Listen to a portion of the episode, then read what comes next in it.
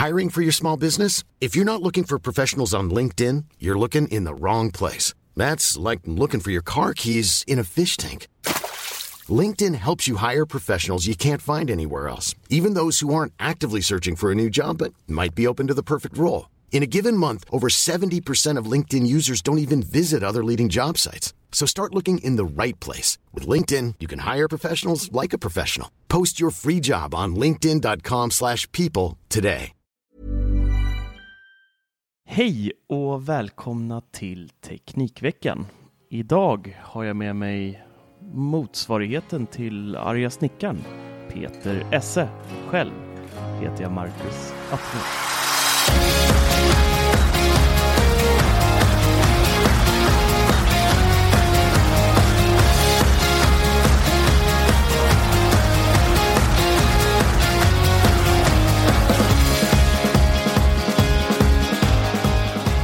Nej, Motsatsen menar du? motsatsen med det. Helvete. Vi-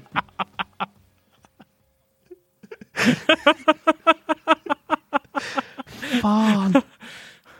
Men du, jag tänker att om man måste ha ett helt filmteam bakom sig, och, alltså, det vill säga en, en svans, lite som den här högstadiemobbaren, då kanske man själv är lite feg, så som arga snickaren. Ja, Så att det, han kanske är ännu mer konflikträdd, tänker jag. det, det är nog.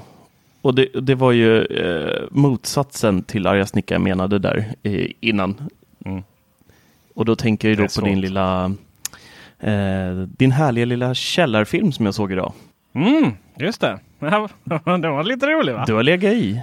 Ja, den har tagit eh, Den har tagit enormt många timmar att producera. Den har, alltså jag skulle säga sju arbetsdagar kanske. Ja. Och eh, jag skulle också säga att 80% av den tiden är, har legat och haft ångest över alla grejer jag ska göra. För jag är så ohändig.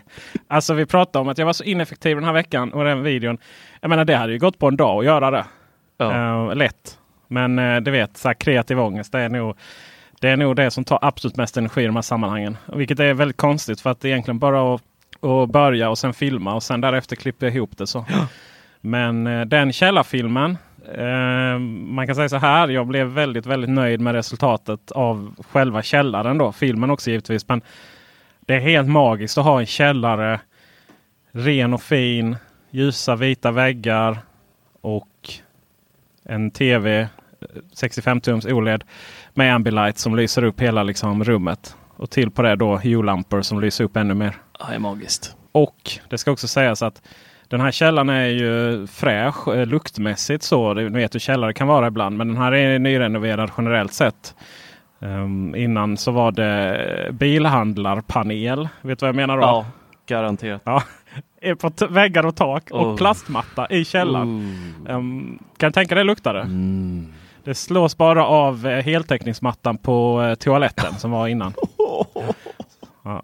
Så det roliga är att jag säger att vi har haft det så här i ett år i videon. På tal om att säga fel. Jag menar å, flera år. Alltså åren. Jag skulle inte säga året. Har, vi har haft det huset i sju, sju, åtta år nu. Mm. Och det har liksom bara varit kaos där nere i källaren. Så det var väldigt trevligt. Vet du vad som är extra trevligt? Det är också att jag äntligen, äntligen, äntligen fått nytta för min... Det var det jag skulle komma till. Även om det är ganska hyfsat fräscht och så vidare så kan det bli källare, liksom, kan bli lite instängt ibland. Och där har jag äntligen hittat plats för min Xiaomi luftrenare. Aha, smart. Vi kommer ner i källaren och det liksom luktar ingenting. Alltså det är bara fräscht Mm. så hela tiden, varenda gång. Eh, jag har haft ett problem att hitta syfte med den. Ni vet hur man köper teknik innan man hittar syftet. Men eh, i källaren och eh, i vardagsrummet. Och så står den på ett sätt också som man, det är ingen som ser. Så man fattar liksom inte hur det kan vara en sommarbrist där nere konstant. Fan vad mysigt. Men du, den största Mm. frågan är ju faktiskt var hamnar legot? Det är ju en väldigt bra fråga. Det ska sägas att jag aldrig fått så mycket reaktioner på en video som denna. Mail, kommentarer, Facebook-meddelanden. Och de flesta fokuserar på legot. Mm. Så jag har eh, bland annat var det en som ville köpa. Jag har inte hunnit svara än. Och eh, jag kan säga att det legot som syns i filmen det är bara en liten bråkdel av allt mitt lego. Jag hade sån här livskris när jag var 35. Och eh, det var då jag var VD. Så eh, jag hade mm, hyfsad lön i alla fall. Och eh, behövde liksom vet, någon, någon terapi. Så då försökte jag med lego. Det funkar faktiskt inte. Eh, jag tänkte för mycket på jobbet även när jag satt och byggde. Men eh, jag har väl kanske lego för 150 000. Åh fy fan. Mm. Och ingen plats att ha det längre. Men där har jag faktiskt fått, eh, jag har fått tips från en annan som har byggt upp det snyggt. Eh, hållare på väggen och så lite Philips Eh, light strips under och sådär. Så det såg rätt bra ut. Vi får se helt enkelt. Det kommer komma fler videos om, om eh, den här typen eh, renoveringar. Bland annat så på ovanvåningen. För de här biståhyllorna som vi, jag byggde ihop tv-bänken med. De kom ifrån eh, vardagsrummet. Så nu kommer en video om hur jag bygger ett svenskt standard vardagsrum. Alltså det är så standard så det bara kan bli. Det är Billerbokhyllor, det är eh, fler biståhyllor och det är, ni vet den här träskivan i ek ovanpå. Som typ alla använder för att spicea upp det. Och en begagnad Samsung TV från 2006. Nice. Kanske något Mm, trådfri det ska också? bli nice. Tråd, ja, ja, klart det är trådfri. Herregud. Ja. Vi, som sagt, vi pratar standard. Men det, det, det var ju så underförstått så att absolut lite trådfri på det. Och dessutom så eh, ska vi ju göra det lite, lite hyfsat smart med hjälp av en Chromecast också. Det kommer en video på det. Du bygger ett showroom till Ikea skulle man kunna säga. Då. Ja, exakt. Eller ett svenskt vardagsrum. Det är väl ungefär synonymer. Faktiskt. Mm. Och Ikea. ehm, Ja, Ikea. När det här släpps så är det inte många dagar innan recensionen av Symfoniskt släpps va? Mm. Vi kollar datum här. Det är inte Det här släpps ju... en vecka drygt kvar. Idag är det ju tis, Ja. torsdag. Ja, det, det släpps när ni, när ni första som hör detta dag ett då på måndag, eh, måndag den 22. Så eh, då är det alltså tre dagar till torsdagen den 25. Och då kommer vår recension av Ikea Sonos Symfonisk. Mm. Jag kommer inte vara bakfull i bild den här gången. Ja, jag tror... Ja, det var ju så... Ja. Nej. Nej. Det, Nej, det, det var ju din första video så jag det kan inte bli bättre. Men det, det kanske det kan bli. Jag vet Nej faktiskt vi inte. får se. Jag, jag som har sett när du liksom springer och springer in på toa och så hör man massa konstiga ljud. Eh, det som då inte kom med i filmen. Ja, jag vet ju hur det var. Ångest. Men du, eh, jag tänkte att eh, vi skulle få prata lite mer om Sonos. Mm. Känner jag. Eh, jag håller ju på att testar eh, Symfonisk och det har vi ju redan avklarat i förra podden, det jag kan säga om dem egentligen. Så har ni inte, eh, lyssnar ni inte på förra så kan ni hoppa tillbaka till den. Men i samma veva som att vi fick Symfonisk så bad jag även Sonos skicka lite, lite mer grejer och testa. För jag har varit nyfiken på hur, hur bra ljud man kan, faktiskt kan få eh, med hjälp av Beam då, som, som jag har som daily eh, ljudkälla idag. Eh, med två... Daily driver Daily driver. Alltså. Ja, precis. eh, och sen har jag två stycken Play 1 som jag har som bakre. Eh, så jag fick en, eh, en sub på låna dem. Och jag måste ju säga att eh, det blir svårt att lämna tillbaka den här subben och gå tillbaka. Det blev verkligen en, ehm, en ljudbild som jag inte hade förväntat mig. Den här, du vet, den här fylligheten, det där lilla extra klicken grädde på moset blev det verkligen när man eh, kopplade in den där härligt vita pianolackade historien. Ja, det blev, äh, jävlar vad det mullrar på bra alltså. Jag kommer bli vräkt snart, men det, det är nästan värt det.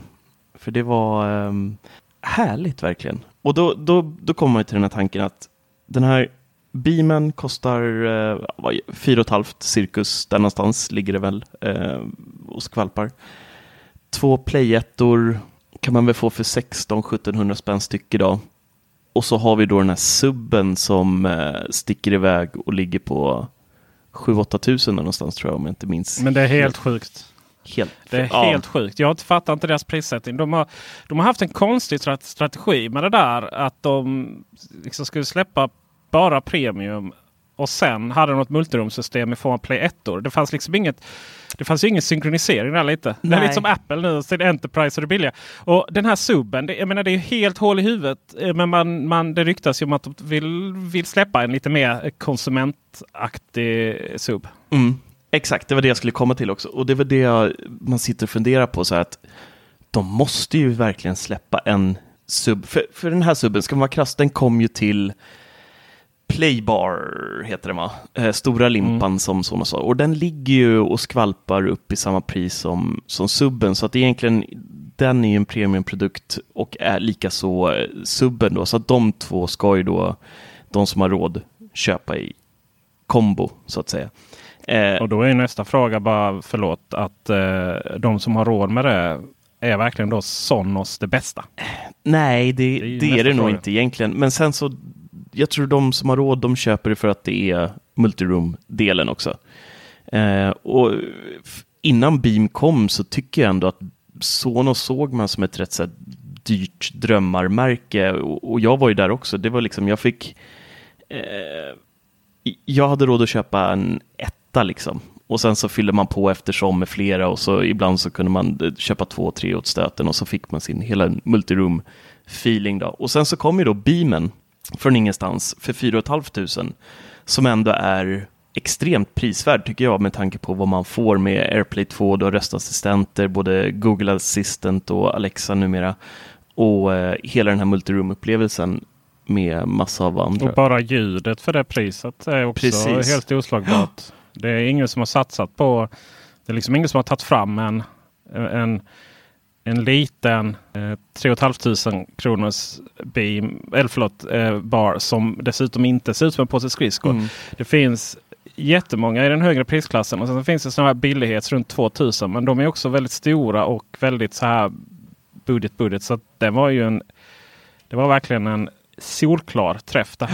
Verkligen. Och då är ju då nästa grej. Nu måste de ju släppa en sub till Beam som ligger i prisklass för oss andra som inte har råd att kanske lägga 8000 på en, på en enbart en sub. Eh, och, ja, de måste göra det för att jävlar vilken skillnad det blir alltså. Nu kommer inte den subben är brumma på förmodligen som den här om, om de ens har den i pipelinen överhuvudtaget. Men det är ju, det gör verkligen mycket och jag har testat att flytta runt den här lite. Det finns ju en eh, härlig svensk eh, Sonos-bubbla på Facebook med eh, 4000 plus medlemmar där.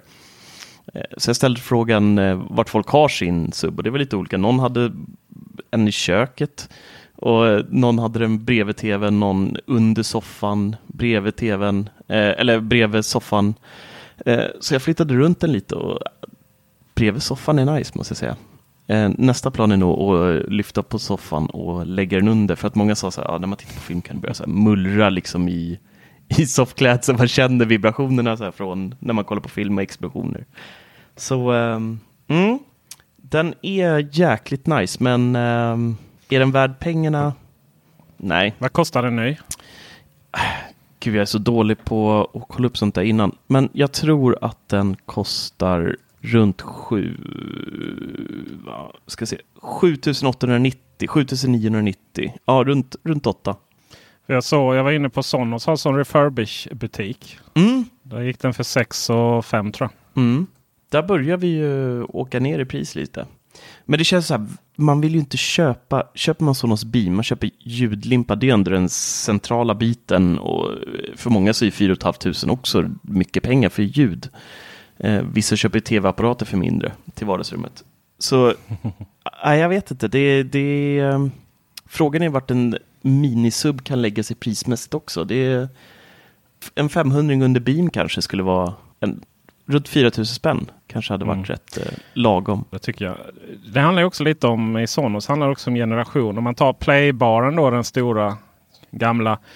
Den, eh, utöver att den är väldigt dyr då, så till exempel saknar den ju HDMI. Så att du kan inte eh, du kan inte, ja den har ju dessutom inga röstassistenter heller. Så Nej. du kan liksom inte kommunicera, använda den för att kommunicera någonting. Så det, det är verkligen, det tillhör en äldre generation. Designen också är lite är lite annorlunda då. Sen har jag alltid tyckt att Sonos haft väldigt konstiga prioriteringar. Jag menar Beamen då en, en liten eh, hyfsat liten för eh, ja, ganska så normalt lägenhetsvardagsrum. Den kom då som en tredje. Och jag menar den här va, om man då har begränsade resurser som det känns som att Sonos faktiskt har. För det, saker tar ofta lång tid och de, har lite få, de satsar på få produkter och sådär. Men den här playbasen, var kom den ifrån? Liksom, vad är det för strategiskt? eh, Man sitter där och i sina kommentarer. Ja, men vi ska satsa på en, vi ska satsa på en platt enhet som tvn ska stå på.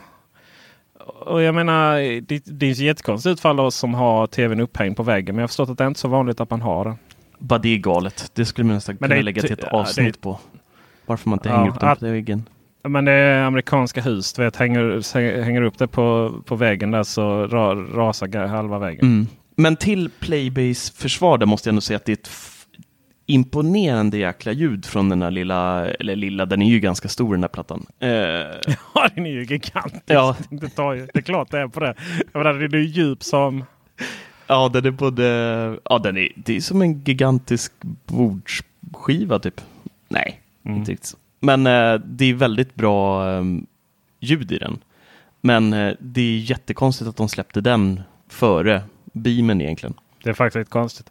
Jag tänkte, vi ska tillbaka lite här på, eh, till mitt, uh, min källare. Jag, uh, jag har ett Dolby Atmos-system. Sonos fick ju väldigt mycket kritik för att de inte hade Atmos-stöd. Ska också sägas, det är lite så här, vad är Atmos? Tycker jag är en väldigt spännande diskussion. Jag menar, jag har Atmos i de flesta mobiltelefoner jag testar. Men det betyder ju ingenting överhuvudtaget. man börjar uppifrån så är Dolby Atmos är ju, kommer från biograferna och då har man ju så 18 kanaler. Och eh, ljudet svungar till, överallt. Sådär. Helikoptrarna kommer uppifrån och regnar så hör man uppifrån. Och sådär. Men i hemmabiovärlden så eh, betyder Dolby Atmos egentligen att du har högtalare i taket. Det är det det gör. Det är ju mm. kanalen liksom för saker som sker ovanifrån. Och, så jag har faktiskt borrat upp, man ser det i videon, så jag har borrat upp eh, högtalare i taket, två stycken. Och jag har alltid undrat liksom, men hur... Eh, det kommer en video om detta också. Jag har liksom alltid, vad är det för, liksom för magiskt? Hur vet den liksom att, uh, att de här högtalarna är i taket så? Jag har alltid undrat. Hittade ja. en inställning i min uh, receiver som ställde in högtalarna i taket eller är de på sidan? Liksom. Och så har jag alltid undrat hur tusan ska man liksom få ihop om man då pratar om uh, alltså en, en där framme, en till höger och en till vänster och sen så har du då där bak och sen ska du då ha liksom fyra i taket eller två i taket och sen några på sidan. Mm. Uh, har jag alltid undrat hur det ska gå till. Uh, så. Och uh, om, om stereon, liksom, hur många ingångar har den? Ska man liksom sammankoppla? Vadå, ska man ha de som är i taket? Ska man ha dem? Ska man koppla dem på samma ingång och så vidare? Nej, svaret är nej. Då upptäckte jag på min egen receiver att liksom, om man inte har fler ingångar än, än som i mitt fall, alltså 7.1 ljud då, så att jag har sju ingångar. Mm. Plus sub. Eh, för jag kan faktiskt ha två subbar. Så jag kan ha två. Jag, jag faktiskt koppla in två subbar. Det kan man prata om det brummar i, i soffan. Eh, men då eh, jag får alltså välja mellan 7.1 ljud eller 5. Vad blir det? 5.2 punkt 2 då. Eh, surround, eller så Atmos. Så jag får bara ha två högt. Jag kan bara regna liksom på två ställen. Så. Um, men eh, jag har faktiskt inte dragit igång den. Men jag kan tänka mig att det är rätt coolt. Så det finns visst en scener då, du vet, särskilt när det regnar ovanifrån. Om man tittar upp i taket. Sådär. Ja, just det. Eh, ett litet tips på vägen om man ska prova sitt surroundstöd. Och det gäller både Sonos och eh, Atmos, eh, Stereos och så vidare. Använd inte Youtube. Det finns hur många som helst eh, prova ditt surroundljud på olika sätt på Youtube. Men Youtube har, har ju inte surroundljud. Uh, så det där kan man ju prova och, och, och dra sig håret hur mycket som helst. Men uh, på, för att få surroundljud på Youtube så måste man ha något väldigt speciellt. Uh, jag tror det bara stöds på, alltså, jag vet inte om jag har drömt detta, men det, jag tror Firefox och även någon Chrome och sen så ska man ha väldigt speciell eh, högtalarkonfiguration på datorn. Då, då kan man få surround. Så försök inte få surroundljud genom Youtube. För jag, jag gjorde den fällan. Jag fattar inte. Varför i helskotta funkar det inte liksom? Ja, det var jobbigt. Det, ja, var, ett, det var ett trauma. Inte lätt. Men eh, vad testar du med istället då? Nej, man får ju testa med... Eh... Har Netflix någon sån där? Vissa streamingtjänster har ju sett testgrejer. Men nej, det kanske de inte har. Nej, jag tr trodde det. Så, nej, man får, ju, man får ju testa fram med på Netflix så får man ta fram filmer som, eh, som eh, det står då att det är för Atmos eller 5.1 Mm. Det är ju nästan bara 5.1. Det är ju någon 7.1 konfiguration. Den är väldigt sällan den mm. eh, liksom används. Att de är mixade på det hållet det är ju någon stackars tjomme som sitter och liksom mixar och säger att ah, det här ljudet ska komma från den högtalaren och så vidare. Så att det där är inte helt självklart och det där kan vara lite dåligt också. Men eh, Player One är ju en klassiker att kolla på. Sen ska jag också säga att det där finns ju flera olika eh, det, är, det är ett heltidssysselsättning att få det där bra. för att um, för ljudets, alltså bra surroundljud är ju att om ljudet eh, liksom ska komma framifrån, eh, om man är en karaktär, då ska det ju komma där. Och är det vänster ska det komma där. Men om man liksom, det kommer någonting bakom så ska det ju höras bakom fram till kameran vänder sig och det blir framför. Alltså det är inte, mm. inte helt lättmixat. Så. Så, eh, men eh, det blir ett sju helvetes eh, känsla när man då sen ställer in rätt på stereon. Och där finns tio val att göra kan jag säga beroende på, eh, beroende på till exempel om du har en stereofilm så kan du få kan du få eh, stereon att emulera surroundljud då, så att den eh, skickar ut det. När du lyssnar på musik så kan du ju det som heter stereo surround, det vill säga att, att det är inte så att musiken är mixad, att den ska höras framifrån bakifrån. Men du kan alltså få att du, att du liksom står i mitten av en konsert. Om du står jag menar. Mm. Så att ljud kommer från, ol eh, från olika liksom, på ett helt annat sätt än att du bara har två stereohögtalare. och sådär. Eh, men på filmer, i alla fall på min Onkyo receiver så går det istället att den ska köra direkt. Eh, att den bara ska då eh, tolka signalen så som den kommer. Eh, att själv mixa om men också eh, en annan variant att tolka signalen på. Så att det är inte helt, eh, ja, det är inte helt sådär att oj nu bara funkar det liksom. Men det kommer en video om det också. Ja, jag håller mig till Sonos tror jag. Det är lättare. Man trycker på par-knapp där så är det här bakre, ja. Ja exakt. Fast det är ju, vad ska man säga, alltså det är samma problem. Ja, jag äh, där. vet. Det är bara att du inte, att du inte, att du inte får valet att Nej, korrigera det. Jag liksom. kan inte göra något åt saken. Liksom. Du kan inte göra något åt det. Nej, det är rätt skönt faktiskt att leva i det. Ja. Jag kan inte göra någonting. Nej. Jag vet ju att du, eh, du har ju också, eh, vi har lite olika ljudfilosofi där. Du gillar ju verkligen när det kommer från bakhögtalaren. Så jag vet att du har skruvat upp dem rätt hårt. Va? Ja, hyfsat. Hyfsat faktiskt. Mm. Det... Jag, vill, jag vill ju inte att det ska låta något från bakhögtalaren om det inte är liksom Nej. därifrån. Det är sån här hemlighet. Eh, kör lite, I och med att vi har småbarn hemma som sover, då är det jäkligt skönt att ha även så här, mm. Mm. dialog. Man hör lite mer liksom, när är, man tittar på lite lägre nivåer som vi måste göra om vi inte vill eh, ha barnen vakna hela mm. natten. Mm. Vet du hur populärt det är att ha felinställd bas? Så att liksom, det kan vara, min bas är, nu, nu sätter den liksom på ja, mellan 0 dB, varken minus eller plus. Utan den liksom, eller 0 dB, den är inte lyssnat. Men alltså den, den förstärker inte ljudet eller minskar den från liksom hur den kommer ut från stereon. Då. Uh, och, och det låter nog uh, när, när man uh, flyger runt i AM5 och skjuter. Men om du sätter den på, om du ökar stereon lite, det vill säga att det blir en minus. Det är ju omvänt i ljudvärlden.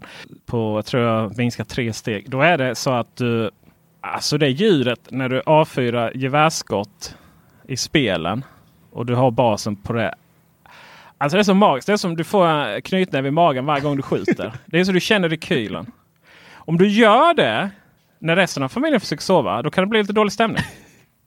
Eller grannsämjan kan bli lite... Ja, fast grannen är döv. Ah, Lotto. Mm, fast han kanske känner, han kanske känner av. Han kanske känner av den då. Han bara, är det jordbävning? Uh, ja. Exakt. Nej men eh, så är det. Eh, så att eh, ljud är, ljud är väldigt, väldigt, väldigt viktigt. Jag kan inte ha det i lägenheten tyvärr. Um, så för att framförallt grannarna i, bredvid hör väldigt mycket. Det vet ju ni som lyssnar att man kan ju lätt få klagomål om man har familjen Attefors i sitt hus hem till exempel. Ja. Men vet du vad jag älskar? Mer än dig då och Tor. Nej, vadå? Det nya tv-landskapet. Jag så nu att Warhammer 4000 40 000 miljarder. Ja. För, ja. Eh, det heter, det måste jag googla här i show. Det heter väl, jag är ju väldigt dålig på Warhammer, men eh, Warhammer, eh, just det, Warhammer 40 000. År 40 000 blir det. Warhammer finns ju både i så fantasy och science fiction. Och um, det är ju från början en, så här vet man målar och bygger sina egna landskap rent fysiskt. Mm. Och så spelar man runt det. Blir tv-serie av, från samma eh, författare som The Man in the High Castle. Som ju är när eh, nazisterna har tagit över eh, Just det. USA. Mm. Och eh, Arkivex manusförfattaren också står här på internet. Mm -hmm. Det kommer bli film eller det kommer bli, eh, det kommer bli serie. Oklart var den kommer att sändas tyvärr. Um, och det känns, det är så nice. Ni vet hur vi kommer massvis av sådana här genrer som inte annars hade haft någon chans tack vare alla streamingtjänsterna. Och jag satt igår på Amazon Prime och jag, jag hittade den, den, den, den liksom sämre efter sämre dåliga, dåligare liksom så här, serien om så här, alien attackerar och, och du vet, de har knappt brytt sig om och ens så här, försökt få något CGI. De har bara kopi, copy-pastat från Paint eller någonting. Och du vet, det är så härligt alla de här serierna att de, de, man hittar dem och, och filmerna. Och så kände jag det att ja, tänk vilken skillnad det var från förr i tiden när vi hade ettan, tvåan och trean. Och där borde man i lägen, äh, fyran. Jag minns ju till och med när vi fick fyran. Uh, jag minns till och med att de som hade uh, riktat om sina tv Paraboler? Tv-master. Nej, nej, nej. Tv-master, marksända. Uh, till Småland. De fick TV4 några månader innan. Mm. Eh, vi som hade våra, vi som hade gjort rätt och hade våra, riktade våra master till Gungvala utanför Karlshamn. Då, vi som bor i Ronneby. Och, eh, och jag vet att vi har en kompis som tittade på TV4. Mm. Och eh, när de fick det. Snacka om gammalt. Och sen så de som bor i stan hade ju då TV3 och lite annat för kabel-tv. Så skaffade jag parabol. Och då givetvis så jag kan erkänna här nu att vi eh, kanske inte betalar för våra abonnemang. Mm. Utan man fick ju på internet hittade man ju sådana här kod, koder. Och sen skulle man slå in det i digitalboxen. Och plötsligt bara låste den upp eh, alla kanaler. Helt sinnes. Um, riktigt så nu. Men hade vi betalat för det då, då hade vi betalat några 300-400 kronor i månaden för att titta på tv. Mm. Och så hade det varit tablå-tv som skulle hålla oss till. Och jag vet så här, Viasat och kanal äh, Filmnet som sen blev Kanal Plus. De hade ju, eh, de hade ju kanaler där man då sände med ett, en timmes eftersläpning. Så på så sätt kunde man om, man om man kom in en timme i en film, då kunde man byta kanal. Så att den då började. Och sen minns jag också att det var så här tidsangivelserna var alltid angavs då eh, Norden plus så stod det eh, Finland plus eller Sami plus en timme. Snacka om liksom hur det var för inte så jättelänge sedan. Och nu har vi liksom Netflix, vi har Viasat, vi har HBO och jag jag vet inte. Jag har inte, kanske inte jättestora problem egentligen med att det finns så många olika streamingtjänster. Jag, jag skulle säga att jag har gått från att älska det nya tv-landskapet till att börja hata det. Oj, oj, oj. Och det, det är främst för att vi går mot en modernare linjär tv igen. Eh, konstigt konstigt där, men jag ska försöka bena ut det. Vi, vi har ju, tittar vi på tv idag så har vi olika kanaler.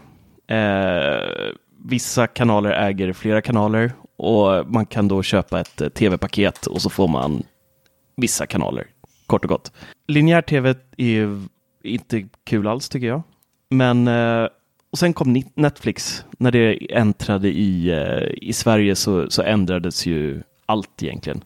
Eh, sen så har det ju ploppat upp fler och fler. Alla vill vara med och nu börjar fler och fler även bryta sig ut från Netflix som ändå var den stora samlingspunkten. Alla vill tjäna pengar på det här. Så Disney hoppar ur och det är eh, ja, massa, massa aktörer kommer hela tiden. Man läser om nya varannan dag känns det som och alla vill vara med och, och tjäna pengar. Och det känns att snart kommer det bli så här att ah, vänta, vill jag se det där, då måste jag skaffa den där tv-tjänsten. Och det blir liksom, det känns som tv-bolagen har fattat så här, shit, streaming är nice, vi kanske ska börja satsa mer på det.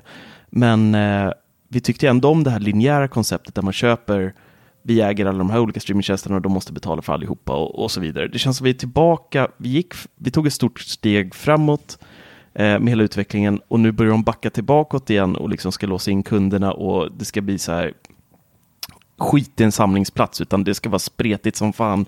Eh, man kan inte betala, eh, det räcker liksom inte att betala två, tre utan man ska ha tio olika streamingtjänster nu. Det känns som Nej, jag har ingen bra magkänsla för alla de här. Alla ska plockas bort från allt och det ska in med nya tjänster och fan man sitter med så mycket streamingabonnemang nu så att det är helt sanslöst. Jag förstår precis vad du menar och eh, jag kan ge dig en viss medhåll. Men det är ju lite vad det kostar ska sägas. Netflix har ju eh, höjt priserna och höjt priserna och höjt priserna. Mm. Och nu känns det som att det har gått lite i stå. Det har inte kommit så mycket Netflix original Sådär, så. Det har också märkt, jag såg en eh, graf här nu på att Netflix har aldrig haft så stor differens mellan eh, forecastade medlemstillströmning eller vi ska kalla det och den faktiska. Det har gått i stå. De får liksom inte, ja, de får nya, nya kunder men de, det ökar inte antalet kunder. Så det är konstant eh, hur många får. Och, men medan kostnaden ökar ju för sitt eget innehåll. Då. Så där någonstans så märks det ju att konkurrens är bra. Jag menar, just nu så tittar jag mycket mer på Viasat. Viaplay menar jag. Än Netflix. Väldigt mycket mer. Och sen så skaffade jag ju Prime. Och här kommer tipset mina vänner. Skaffar ni Amazon Prime via App, äh, App Store, alltså Apple. Även om ni inte har mycket mer än eh, kanske som i mitt fall en Apple TV och en iPad men ingen iPhone. Så spelar det ingen roll för om du skaffar Amazon Prime via Apple TV. Då är det 29 kronor i månaden utan information om att det här bara är temporärt. Ja. Om du skaffar det på ett annat sätt så är det ju information om att det här bara varit i x antal månader. Jag menar 29 kronor för Amazon Prime. Ja, det, är, det, det är ingenting. Stil, alltså. Nej. Ja, och eh, då har jag det och sen så har vi satt och sen är plötsligt så har Netflix då kommit i, kommit i ja, lite bakom. Så. Mm. Och Det jag känner är att det som vi saknade med eh, de här eh, linjära kabel-tv-kanalerna. Det var ju att vi aldrig kunde köpa du vet, kanal, separata kanaler utan de skulle paketera allting. Mm. Och så skulle det kosta. Och sen var det om det var någon obskyr så här. Jag vet när eh, TV4-koncernen satsade på TV4 Sci-Fi. Eller hette det Sci-Fi-kanalen någonting. Just. Det var ju fruktansvärt dåliga programmen. Men det var ju sådana som jag gillar. Och då så eh, då kunde man köpa till det och då kostade det x antal. Men liksom det stora hela sådär om jag bara ville ha eh, några kanaler. Då gick det inte bara att köpa dem. Och det jag känner är att nu börjar det komma dit. Att ja, men då kan jag köpa Amazon Prime. Det kostar 29. Jag kanske vill ha och det här är väldigt konstigt när man nu släpper sådana här nisch-streamingtjänster. Till exempel Stargate är jag stor fan av alla serier. Och då har de en egen eh, sån streamingtjänst som heter någonting. Det börjar, är det Stargate Universe? Nej, det är väl uh, senaste serien. Ja, det spelar ingen roll. Då är det så, ja, men där hade jag också kunnat betala kanske 20-30 kronor för i månaden bara för att liksom ha det. Och, nej, lite nostalgisk. Nu har de inte det i Sverige så det är ju jättedumt. Förutom gratisinnehållet då så man får tillgång till eh, en, eh, en serie som handlar om innan nuvarande Stargate-serier. I vilket fall som helst så ja, då kan man lägga till det. Då. Och sen så Viasat och Netflix. Och sen, och sen HBO. Då. Och totalt sett så ska jag sägas att då, jag kanske betalar totalt sett 350 kronor i månaden. Kanske. Och det är ju ändå betydligt lägre än då back in the days om man skulle betala för tv-paketen. Samtidigt så tror jag att det inte gäller gemene man. Jag menar nu har ju alla, nu har ju alla eh, någon form av streamingtjänst i det här landet. Och förr i tiden var det inte så att alla hade kabel-tv eller satellit-tv. Så jag tror att totala ekonomin för innehåll, alltså totala ekonomin, så där svenska folket, om vi tar oss då, skickar pengar in i, till innehålls de som gör, skapar innehåll till oss. Det tror jag är mer nu. Det var lite som när Spotify lanserades. Så att eh, det kände att ska man betala 99 kronor i månaden istället för att köpa CD-skivor. Eh, men det var ju ingen som köpte CD-skivor så ofta. Liksom, ut, utslaget på hela befolkningen. Så att totala mängden vi la ner på musik ökade med Spotify. Mm. Så det är nog lite så här också. Men för mig så är det ju en stil. Kan jag tycka. Sen tror jag det kommer harmoniseras. Jag tror att det kommer bli väldigt mycket så att, att det är fortfarande så att filmer släpps först på bio och sen kommer det dit. Och förut var det ett jättelångt fönster mellan bio och eh, streamingtjänster och så skulle tv få sitta och så vidare. Jag tror att det kommer bli uppenbart. Om man inte släpper sina filmer på streamingtjänsterna direkt så kommer man inte tjäna några pengar på dem. Och det tror jag blir väldigt bra. Så jag tror vi kommer få en harmonisering. Jag tror eh, Disney kommer nog klara att ha sin egen streamingtjänst. Och det är samma sak där. Varför kan man inte bara lansera den i Sverige? De kommer inte lansera den i Sverige. Nej till en början. Det är ju jättepatetiskt. Så man tar bort innehållet från Netflix. Jorden runt och sen lanserar man det eget innehåll och så lanserar man bara i USA till Men men, så är det. Mm. Och det är ju fan, det är mycket som försvinner alltså. Det är ju all Marvel och sånt också. Mm. Det, det, är kommer... väldigt mycket. Men eh, det skulle ju vara väldigt billigt å andra sidan. Ja. Tänk då, sitter där Disney. Har sån stor katalog. I och med att de äger halva universum. Ja? Mm. Och de bara, du vet det är ju så här, det är noll cost of sales på det. Ja. Det är verkligen noll cost of sales. Så för varje 30 kronor att få in per månad per användare så är det ju 100 eh, marginal. Nästan.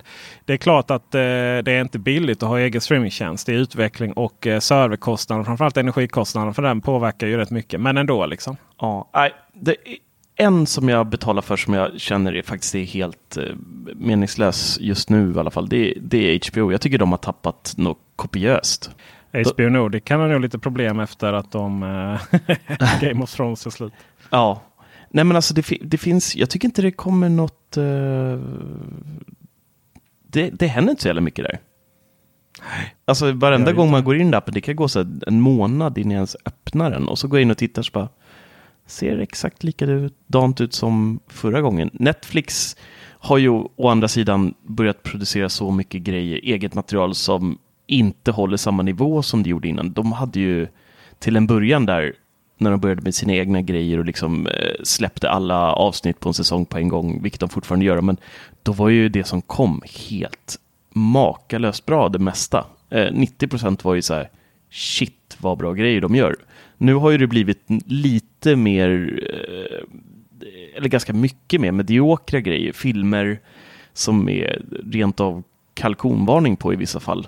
Och även serier också. Eh, sen då och då kommer det ju sådana här riktiga jäkla guldkorn på Netflix också. Det, det jag älskar mest med deras det är att de släpper hela, hela jäkla säsongen på en gång. Det är ju så jäkla underbart och, och bara kunna slakta en hel säsong på en gång om man så vill. Till skillnad från HBO där man ska sitta och, och vänta veckovis, vilket är aslinjärt att göra.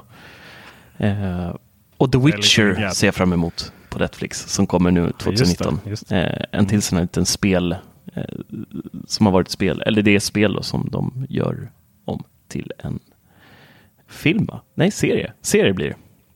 En serie.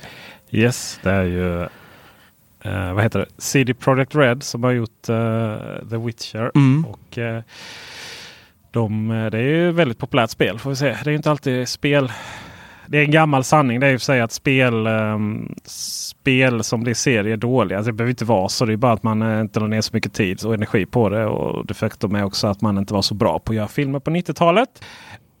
Super Mario. Sjukt. Ja, Doom var ingen höjdare heller om vi hoppar fram lite till, när kom den? Mitten på, eh, det var väl i 2005 någon gång, 6? Ja, det Fy var väl det. fasen vilken risig film. Sen uh, Warcraft-filmen var ju sån som oh. gjordes.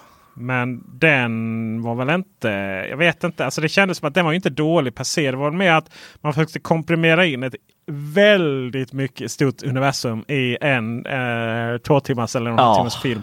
Det hade gjort sig mycket, mycket bättre som tv-serie. Det får man ju säga. Ja, verkligen alltså. Uh, får se hur Sonic blir nu.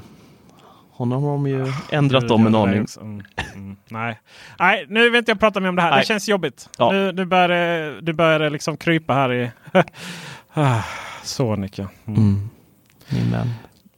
Grillsäsongen är igång. På tal om Sonic.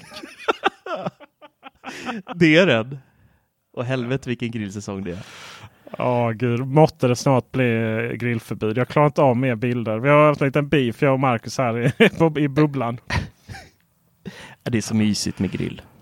Det är lite som andras ungar alltså. Hur mycket ja. kött kan man få se? Ja, ja mycket kött. Och ibland det kändes jag som att den, där, det är viktigt nu att inte ta ut den. Ta ut det jag precis sa ur sitt sammanhang här nu vill jag vara väldigt tydlig med. Men ni vet dessa, om man går in på, vi har på, på, på bubblan då. Uh, så har vi, vad gör ni just nu? Och det är ju, alltså det är, jag har aldrig sett så mycket olika grillvarianter till höger och vänster. Mm. Och det ska vara mer avancerat än den andra. Det ska liksom, ni vet, man kan inte bara köpa en jävla flintasteg på färdigmarinerad på Ica slänga på. Liksom. Sluta. Nej, nej. Nej, det ska man faktiskt inte göra. Nej, men, eh, men det är ju nästan lite. Det är ju nästan så att man blir bannad i 24 timmar om man insinuerar att man har köpt så här, ni vet, hamburgare som är färdigformade. Eh, och slängt på liksom bara för att man har bråttom och stressar och unga som skriker. Och herregud, nej, nej. Det ska malas själv. Det ska vara högrev och det ska vara primörer och det ska vara liksom. Fy fan, jag spyr på det. Men eh, jag är glad för din skull. Tack. Marcus. Vet du varför jag är glad för din skull? Varför det? För du har fått testa en ny pryl i och med detta. Ja, det har jag. Kött plus. Vad konstigt det lät på svenska. Kött, ja verkligen. Meter plus heter det. Eh, det är eh, en eh, grill eh, och ugntermometer. Och det låter ju inte askul. Det har ju de flesta redan inbyggt i eh, nya ugnar och sånt där. Men den här är ju då dels trådlös och de har ju byggt upp en eh, fantastisk app till den här också. faktiskt väldigt välgjord app, måste jag säga. Eh, det funkar så att man eh, tar ur sin lilla termometer ur ett så här härligt nordiskt träladdningsetui som den ligger i då och även laddas i. Stoppar in den i köttet i tjockaste delen. Eh, öppnar appen, väljer vilket kött du ska tillaga. Säg att du tar en fläskfilé till exempel som ett eh, exempel. Det var väl den den inte hade va? Ja, jo den har det. Det var Eh, det var måste... Det var karen han inte hittade, han är i bubblan där. Aha. Eh, och sen så väljer du då hur du vill ha den. Eh, hur många temperatur, eh, så har den så här, ja det här är rekommendationen för, du ska inte äta under det här liksom. Här är gränsen, så kan man välja det om man vill, eller så kan man ha väl stekt, eh, grillat om man vill det då. Och sen så kastar du in den på grillen. Och sen så är det bara att njuta. Alltså den säger till eh, om det blir för varmt. Eh, den säger till eh, när det är klart och den säger även till när köttet ska vila. För det är också väldigt viktigt att låta köttet vila efter man har grillat. Och sen när grillningen är klar och även under tiden kan du se då på en graf hur, hur värmeutvecklingen har skett både i köttet och i, i din grill eller i ugnen. Eh, du får eh, Gud, det är så mycket saker så jag vet inte var jag ska börja. Jag blir så lyrisk när jag pratar om det här, för jag älskar verkligen den här. Eh, och det här är inget köpt samarbete, utan det, det är bara rena känslor. Eh, Vet man, eh, vet man hur man vet att vi inte har köpta samarbeten och vår trovärdighet? Det är för att det är aldrig någon som vill ha några köpta samarbeten. jo, alla pokersidor, men det tackar vi dig till. ja, just det. Tack och nej. Jävlar vad de tjatar. Det är de enda Ja, som tjatar ja. på oss. Eh, nej, men man ser till och med eh, när köttet är klart. Så att det är så här, alltid, eh, ofta har man det här dilemmat liksom att eh, man slänger in eh, sina primörer och potatis i ugnen. Och så bara, ah, när är, när är du klar med grillen? Ah, 20 minuter och sen har det gått 40 och så är potatisen kall och så blir det dålig stämning vid middagsbordet. Här vet du, så här, tittar i appen, ja, det, det är 14 minuter och 33 sekunder kvar älskling. Ja, bra, men då, Men då, vet, då har vi koll. då måste du ändå ha hyfsat jämn... Alltså om kolan helt plötsligt tar slut där mitt i efter 10 minuter så... Äh, Kolen tar slut. Det, det, det, det Ja, händer vänta, vänta, vänta. Du Nej. gaskille va? Nej, men nej, kol Marcus? också. Det är mysigt. Marcus! Ja, Använder du gas? gas och kol. Okej. När jag är på Gotland här kol. Tyvärr får jag inte ha kol på, på eh, balkongen. Annars hade jag Nej. faktiskt valt det. Eh, ens men det har ha, sina fördelar eh, båda två måste jag säga. Eh, Ja, du har ju väldigt jämn temperatur på gasen. Mm. Och det, det är inte så svårt att få på, på kol heller, men största fördelen som jag ser det är ju att det går väldigt mycket fortare. Eh, få till en perfekt glöd kan ju ta en eh, 30-40 minuter innan man ens kan börja grilla, medan en gasol är up and running på 7-8 minuter. Om du har eh, två, tre brännare. Tre brännare är väl att föredra där om man vill upp i snabb temp. Angående kol där ska jag bara... Jag, eh, hemma hos mina föräldrar i Blekinge, ni vet, där ute i skogen, där gör man ju allting själv. Så, Mm. så där gör de ju egen kol. Mm, cool. Alltså fatt, värmen på den skulle ju kunna... eh, Ett kärnkraftverk får ju liksom framstå som eh, Sibirien i jämförelse. Det blir så varmt. Alltså det blir så varmt. Det är som, att- det är så, det är som en så här, så vet, svart, eh, svart materia som man lägger där i botten. En sån på, eh, på grillen och så bara boom! Oh, underbart. Ja, ja. Ja, coolt. Det är häftigt. Men det, det är härligt med en sån. Det har ju funnits rätt många sådana här. Hur kopplar den upp? Via Bluetooth eller? Eh, via blåtand och sen så har du, har du en till enhet, säg en iPad hemma. Eh, då kan du använda den som brygga. Så att, eh, då skickar den i, sedan vidare informationen till din telefon. Så kör man till exempel en smoker som ska stå i 8-10 timmar, då är det inte askul att sitta vid grillen hela tiden. Så då kan man eh, brygga med hjälp av en annan telefon eller en eh, surfplatta så kan man liksom vara vart tusan du vill och ändå ha koll på, på köttet. De har faktiskt tänkt till. Det finns, det har funnits rätt många sådana här billiga, eh, alltså vanliga grilltermometrar som råkar ha någon bluetooth och så någon trist app till det. Och allt man kan göra är ju att vi se i temperaturen i princip. Och då vet det tusan om det. Och så går man därifrån och så försvinner bluetooth-kopplingen ändå. Ja.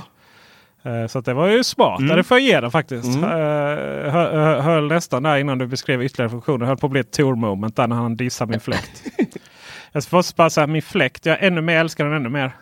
Där fläkten alltså. Ja, du vet vad den gör? För att uh, simulera. Jag tänkte så här, men vad är det liksom? Hur simulerar en vind? Jag ska inte spoila det här för är det redan berättat det för mig. Så du, får, du får köra vidare. Ja, Ja men den går... Uh, ja, ja, det, så där, ja. ja, den går ju ner i varv och sen upp igen. Och på så sätt så skapar den ju vindputsar. Putsar, heter det Pust, ja. pustar. Pust, pust. Hur, uh, ja, det är lite som ibland jag pustar när jag... Ja. Nej, ja, jag ska inte fortsätta den meningen. Ja. Men uh, det är väldigt, väldigt annorlunda och får, får liksom vind inomhus. Så. Det mm. funkar riktigt bra. Och sen upptäckte jag då till slut att det jag sa uh, Google Sync My Devices. Då gick det ju in där och så kan jag bara lägga mig i soffan och så ni vet när man har telefonen 5 cm för långt ifrån. Så man så, Åh, vad önskar att man hade liksom lite Star Wars-kraft i sig. Då kan man bara säga hm, Google starta fläkten. Ja. Och, ja, ja det, är ju, det, är, det är ju lite nice, nice måste jag säga. Det är faktiskt, faktiskt. Det, det, är det, är så spännande med den här fläkten också. Det är hur lite folk fungerar. För det, är så här, det, aldrig, det har liksom aldrig tidigare varit så många som har pratat om att skaffa AC. Då. Och sen i nästa sammanhang, ja men fläktar är så fula. Ja men vad är en AC liksom? Stort härke så står, och så ska han ha slang ut för att bli av med all varmluft. Men det jag tror är viktigt när man liksom pratar om sådana här saker är ju att eh, fläkt jämför man med andra fläktar. Inte liksom andra produkter. Jag har inte tänkt att skaffa en AC. Det ska också sägas en AC för 1400 kronor. Jag tror inte den skulle fungera så väl. Det var väldigt billigt. Så är det. Hålla saker. Nästa punkt här. Jag, har, eh, jag känner att jag har sett ljuset lite. If you thought the only way to get a more defined jawline with natural looking results was through surgery, think again. Juvederm Volux XC is a non-surgical injectable gel filler that improves moderate to severe loss of jawline definition and can help you achieve natural looking results with little downtime. Even better, this improved definition lasts up to one year with optimal treatment. No maintenance required. Improve jawline definition for a smooth, sculpted look with Juvederm Volux XC. For important safety information and to find a licensed specialist, visit juvederm.com. That's J U V E D E R M.com. Not for people with severe allergic reactions, allergies to lidocaine, or the proteins used in Juvederm. Common side effects include injection site redness, swelling, pain, tenderness, firmness, lumps, bumps, bruising, discoloration, or itching. There's a risk of unintentional injection into a blood vessel, which can cause vision abnormalities, blindness, stroke, temporary scabs, or scarring. Talk to a licensed specialist specialist to find out if it's right for you. Hey, it's Paige DeSorbo from Giggly Squad. High quality fashion without the price tag. Say hello to Quince. I'm snagging high-end essentials like cozy cashmere sweaters, sleek leather jackets, fine jewelry, and so much more. With Quince being 50 to 80% less than similar brands. And they partner with factories that prioritize safe, ethical, and responsible manufacturing. I love that. Luxury quality within reach. Go to quince.com slash style to get free shipping and 365 day returns on your next order.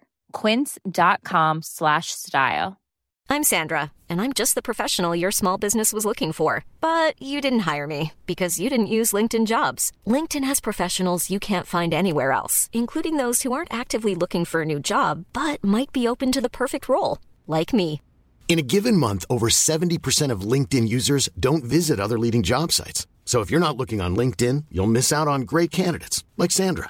Start hiring professionals like a professional. Post your free job on linkedin.com/people today. Jag har eh, nästan fått en epiphany när det kommer till uh, jag vet inte kan man säga det samma att reparera datorer. Ja, men jag, jag, kommer från, jag kommer från Apple-världen som ni vet. Jag har jobbat på alla positioner det går att jobba på inom Apple återförsäljarledet. Från timanställd upp till vd, konsultchef, eh, privat marknadschef. Jag har varit allt utom att jag faktiskt inte varit eh, så jag har reparerat datorer. Men jag har ju chefat över de som gör det.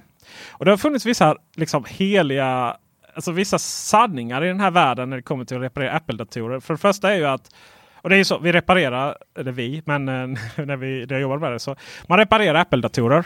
iPhones däremot, det skickas tillbaka och så får man en ny oftast. Och sen efter några år så började man att man kunde byta skärmar. Men Apple-datorer det, det, reparerar man. Alltså får in datorer, felsöker och är det då eh, fel på någonting så ersätter man den delen.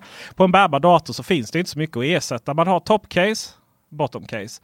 Man har skärmen. Alltså om det är någonting med skärmen så ersätter man hela skärmen.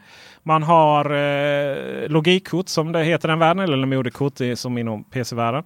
Och sen så finns det liksom vissa eh, typ om Säg att en, en, Mac, eller en Baba-dator inte laddar så finns det alltså lösa delar som kan ersättas. Själva kontakten för laddaren går liksom att till exempel om den har blivit utstött från vätska eller någonting oxiderat så kan man byta den. Men i övrigt så ersätter man ju hela logikkort då istället. Det är ett sånt det är inte gratis. Det kostar ju, det är ju halva datorns pris. Det är ju skärmen och logikkorten som kostar pengar. Så då vet inte hur många gånger man har liksom sagt att ja, eh, det är någonting fel på logikkortet. Till exempel om det inte är någon ström. Du vet man provar så och byter. Ja, det var inte strömkontakten. Okej, okay, då logikkortet. Då måste vi byta den. Eller varför inte, får inte Det fanns i vissa modeller eh, kabeln mellan skärmen och logikkortet kunde, kunde bli, eh, gå sönder också. Och då kunde man byta det. Men annars var det så här. Äh, är det inga, du vet backlighten är sönder på skärmen. Då får man byta hela skärmen. Så då, då var det ju alltid så här. Det är bättre att du köper en ny eller kontaktar försäkringsbolaget. Jag kan säga att försäkringsbolagen har betalat väldigt, väldigt mycket pengar för Apple-datorer som hade kunnat lagas billigaste. Ja, eh, jag fick ett samtal från Göteborgs-Posten och eh, fick lite frågor om Right to Repair Movement eller rörelsen. Är det något du har talas om? Nej. Goda vän Marcus? Nej. Nej, exakt. det finns ju ingen sån rörelse här i Sverige liksom, som, som kämpar för rätten att reparera. Eh, vi löser det mer i, i form av eh, massvis med sådana här små iPhone och mobilreparatörer eh, i, eh, på Möllan här i Malmö. Liksom. Mm, typ hål i så. väggen ställen. Ja, hål i väggen liksom. Men det finns inga så här det finns inga, det finns liksom inga som, som tar någon form av strid mot Apple. eller man ska säga. Men det finns det i andra länder. Så Apple har ju stämt en norsk herre. För att han då har importerat reservdelar och eh, då menar man på att detta bryter mot. Gissa vilket lag som Apple menar att man bryter mot om man importerar reservdelar? Absolut ingen aning. Man gör så, så att säga varumärkesintrång. Så Apples oh. intellektuella uh, vad heter intellectual property på engelska, blir, blir kränkt. Mm. Han vann i, uh, som han heter då, Henrik Huseby. Eller var det danska? Det kanske? Nej, det var det lite norska. Han vann i tingsrätten, i norska motsvarigheten tingsrätten, men har överklagat. Och eh, försvaret i Norge tog in en man vid namn Louis Rossman som ju är en riktig förgrunds, förgrundsfigur under, med right, eller för Right to Repair-rörelsen i USA. Och han är rätt spännande att titta på på Youtube. Det är ju så han har blivit känd. Mm. Han eh, driver en liten, eh, lite, nästan så eh, hål i väggen och reparerar framförallt Apple-grejer. Och, och då har ju och det de gör är att beställa reservdelar från Asien. Då. På två olika sätt. Det ena är ju att alla grejer i en Apple-dator är ju inte liksom custom Apple. De köper ju enheter på marknaden som alla andra. Men mycket är liksom Apple-grejer. Och de där, de där grejerna tenderar till att försvinna från fabriken lite sådär. Eller att den tillverkar lite extra och så. Um, och uh, Apple har ibland lyckats, uh, lyckas uh, hindra det. det finns lite olika sätt att hindra det. På det ena är att man faktiskt har ganska starka, om det är något som de har tagit fram själva då. Då äger ju inte fabrikerna rättigheterna till någonting och då kommer inte de grejerna ut på marknaden. Men eh, man har också börjat göra att folk som jobbar med de här grejerna de har fått lite högre ersättning. Så att de behöver liksom inte hålla på och fiffla och sälja grejer på tredjehandsmarknaden.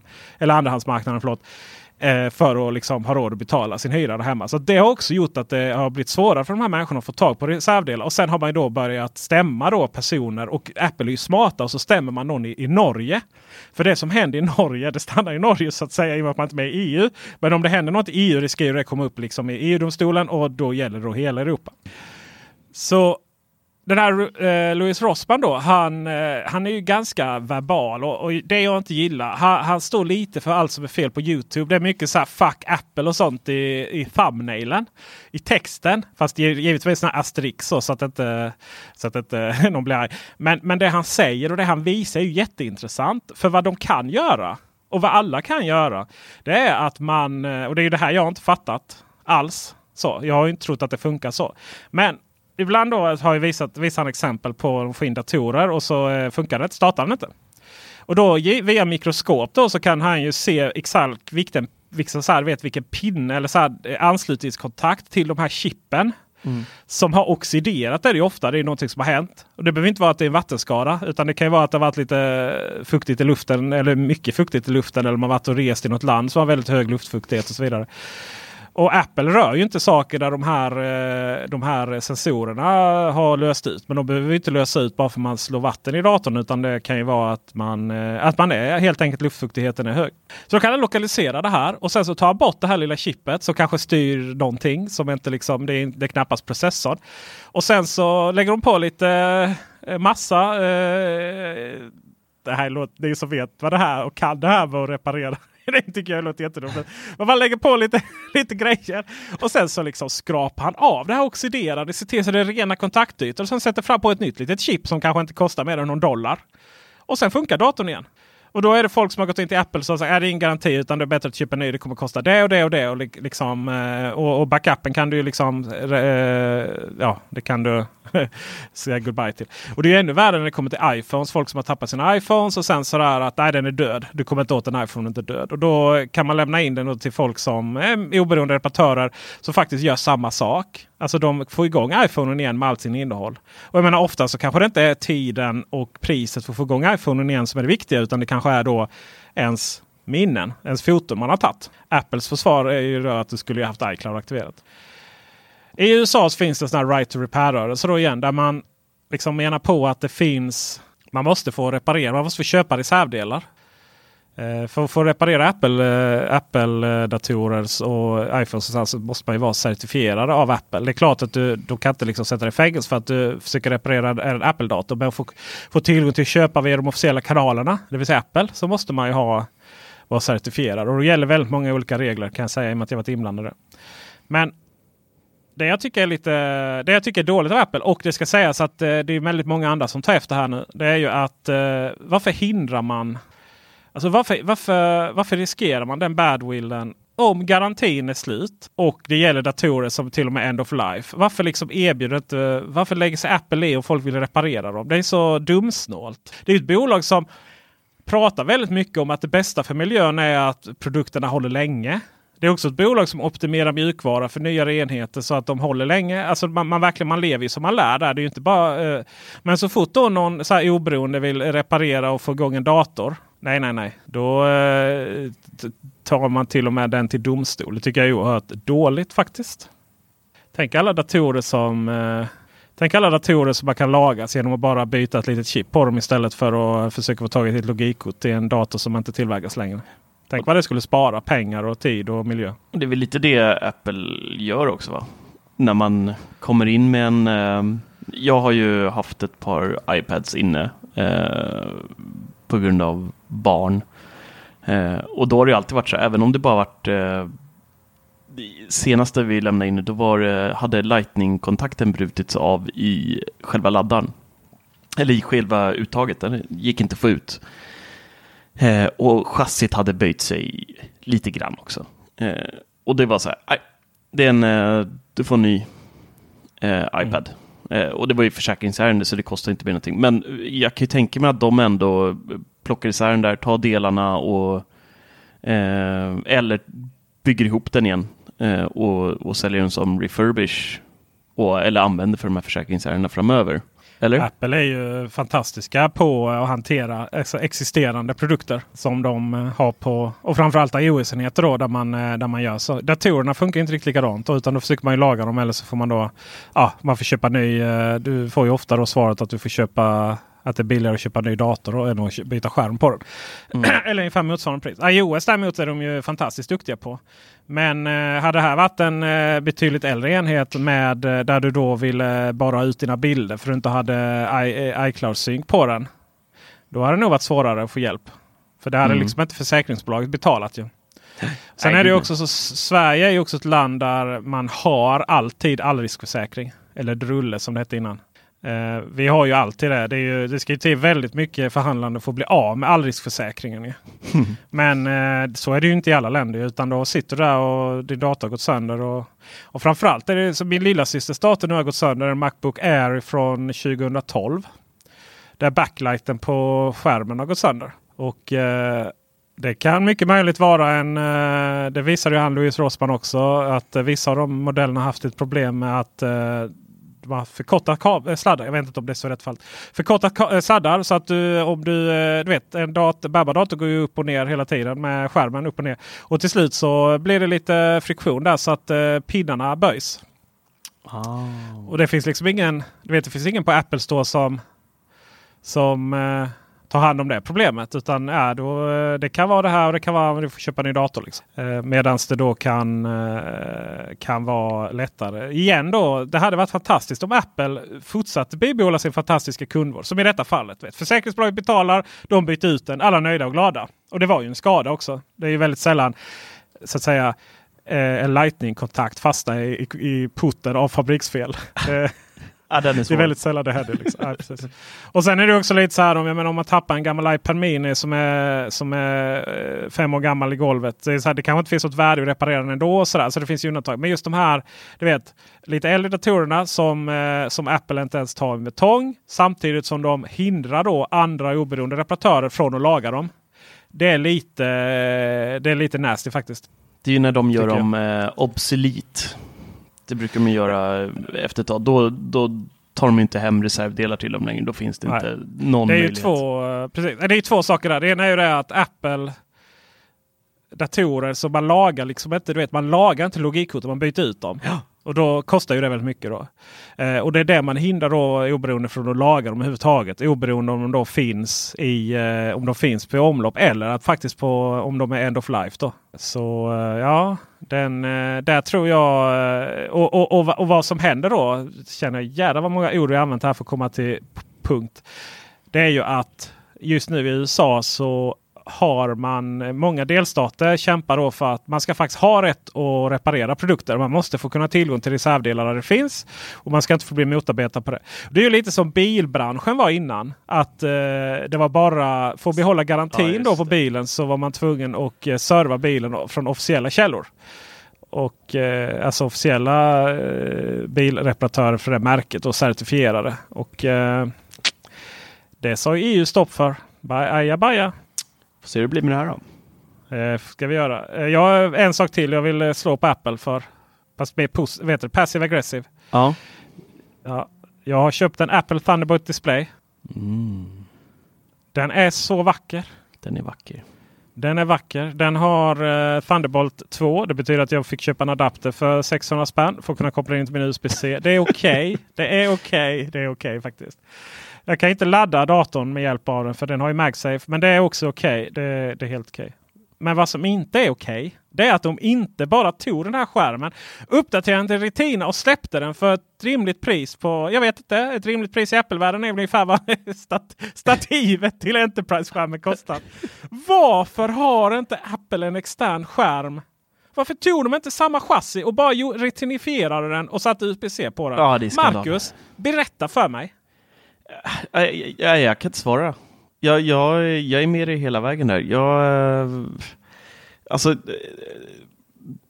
Apple drivs ju av eh, pengar.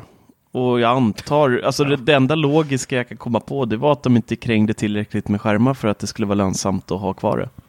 Men det är klart de inte krängde skärmar när de uppdaterade allting annat till Retina. och så hade de kvar den och ett pris på 7-8 tusen.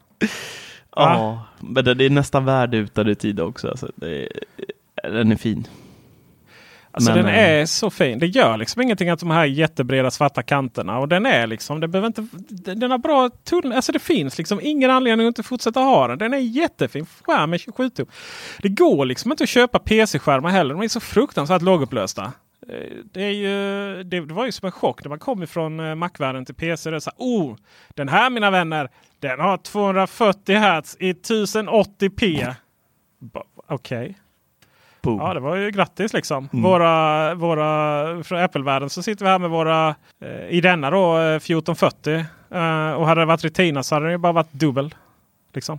Det är så här, ja, nice. Det är till och med så att jag har försökt få igång en gammal eh, 23-tums skärm.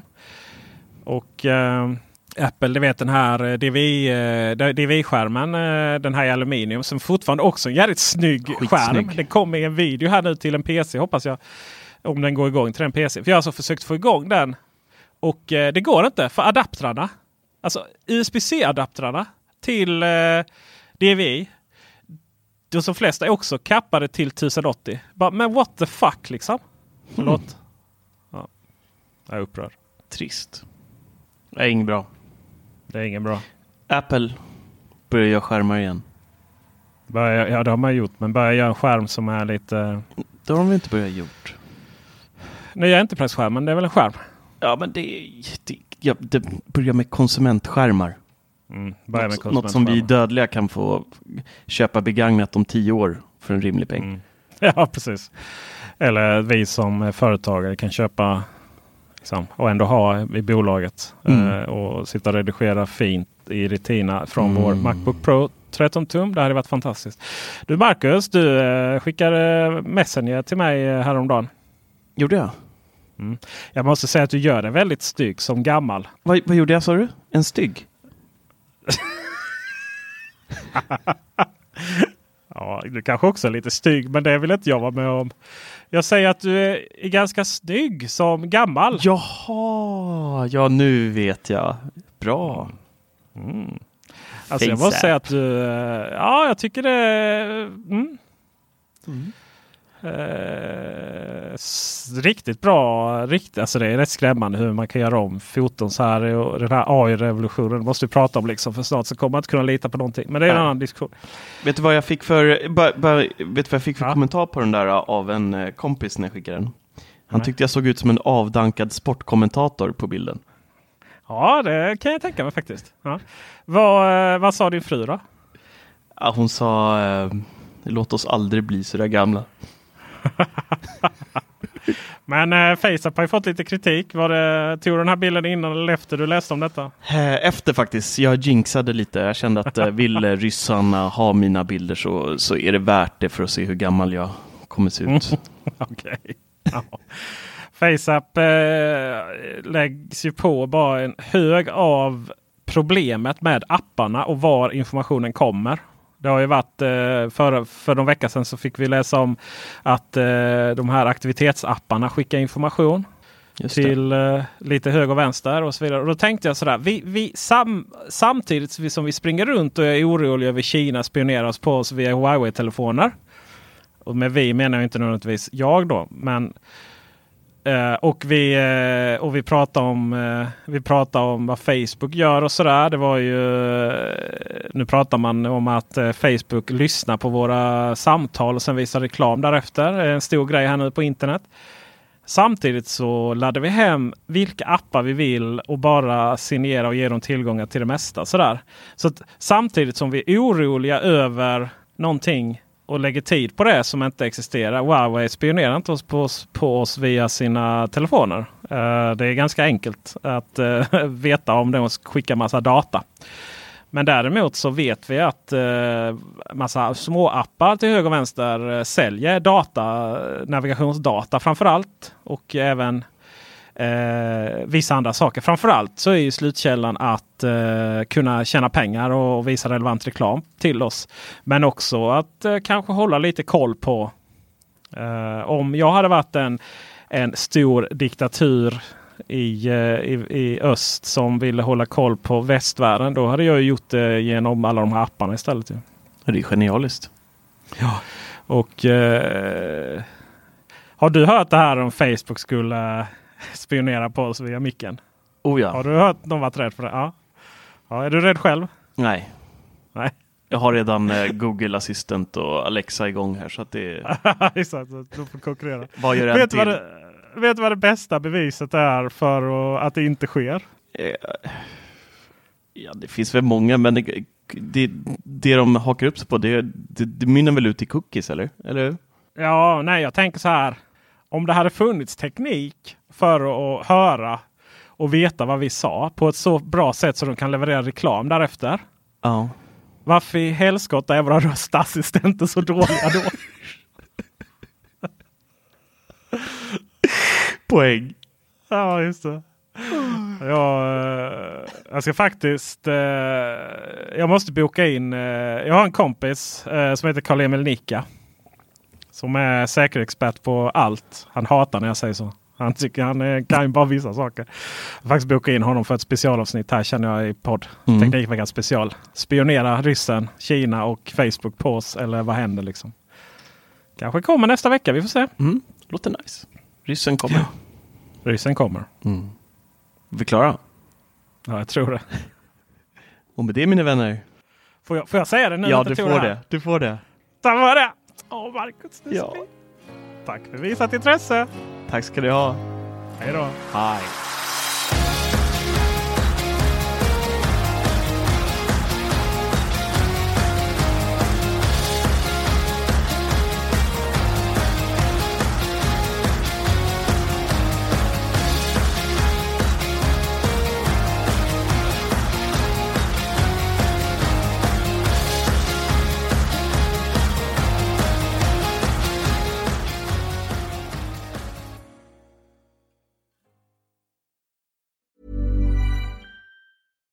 When you make decisions for your company, you look for the no brainers. And if you have a lot of mailing to do, stamps.com is the ultimate no brainer. It streamlines your processes to make your business more efficient, which makes you less busy. Mail checks, invoices, legal documents, and everything you need to keep your business running with stamps.com. Seamlessly connect with every major marketplace and shopping cart. Schedule package pickups and see your cheapest and fastest shipping options from different carriers with rates up to 89% off USPS and UPS rates. And with the stamps.com mobile app, you can take care of mailing and shipping wherever you are. Make the same no-brainer decision as over 1 million other businesses with stamps.com. Sign up with code program for a 4-week trial plus free postage and a free digital scale. No long-term commitments or contracts. That's stamps.com. Code program.